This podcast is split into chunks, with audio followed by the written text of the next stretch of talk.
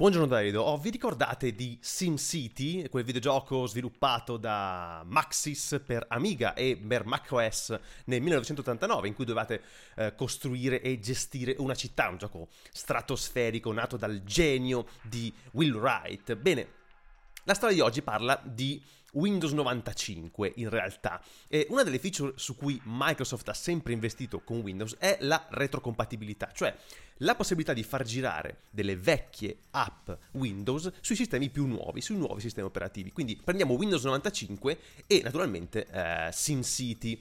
Eh, Windows 95 introdusse una nuova API tra le varie cose, una nuova API a 32 bit e riusciva comunque a far girare i vecchi software a 16 bit tranquillamente. Beh, SimCity era stato convertito per Windows 3.x, quindi 3.0, 3.1, nel 1991 da John Ross, che eh, ha raccontato che il gioco aveva un bug, cioè eh, cercava di leggere delle aree di memoria che erano state liberate. E questo bug in Windows 3.x non si manifestava perché i dati rimanevano nelle aree di memoria liberati e quindi eh, il gioco non crashava.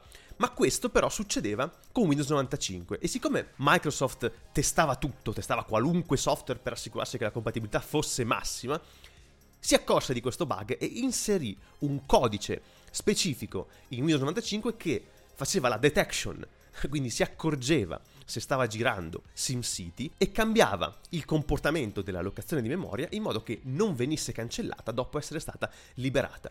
E questo pezzo meraviglioso di storia dell'informatica ci racconta come Microsoft fosse ossessionata dal far girare qualunque software disponibile al mondo, soprattutto ovviamente quelli di successo. E a proposito di SimCity, giusto perché magari non tutti lo sanno, nel 2008 il codice sorgente originale del gioco è stato rilasciato con licenza GPL 3 e è incluso, era incluso nel programma One Laptop per Child, che era una non profit che voleva diffondere l'informatica dai bambini del terzo mondo. Il gioco open source risultante importante si chiama però Micropolis perché il marchio SimCity è di proprietà di Electronic Arts. Oh, cambiando argomento ma rimanendo nell'ambito dell'intrattenimento, sapete che la voce storica di Darth Vader nell'universo di Star Wars è ed è sempre stata James Earl Jones.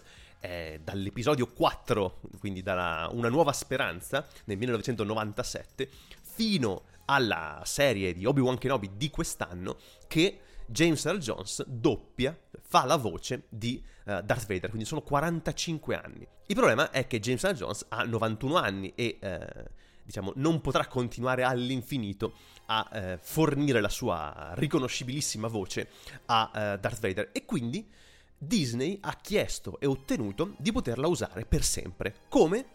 Sfruttando un software che ricrea le voci, un software che si chiama Respeecher, che è stato sviluppato tra l'altro da una compagnia ucraina attraverso modelli di deep learning e il risultato apparentemente è indistinguibile dalla voce vera. Tra l'altro Respeecher era già stato usato per ridoppiare, rivociare Mark Hamill in uh, The Mandalorian. Ovviamente l'invasione dell'Ucraina ha portato diversi problemi e ritardi nello sviluppo di Respeecher per la compagnia che, eh, che, appunto se ne occupa e sono stati anche tra l'altro descritti tutti questi problemi eh, da un articolo di Vanity Fair.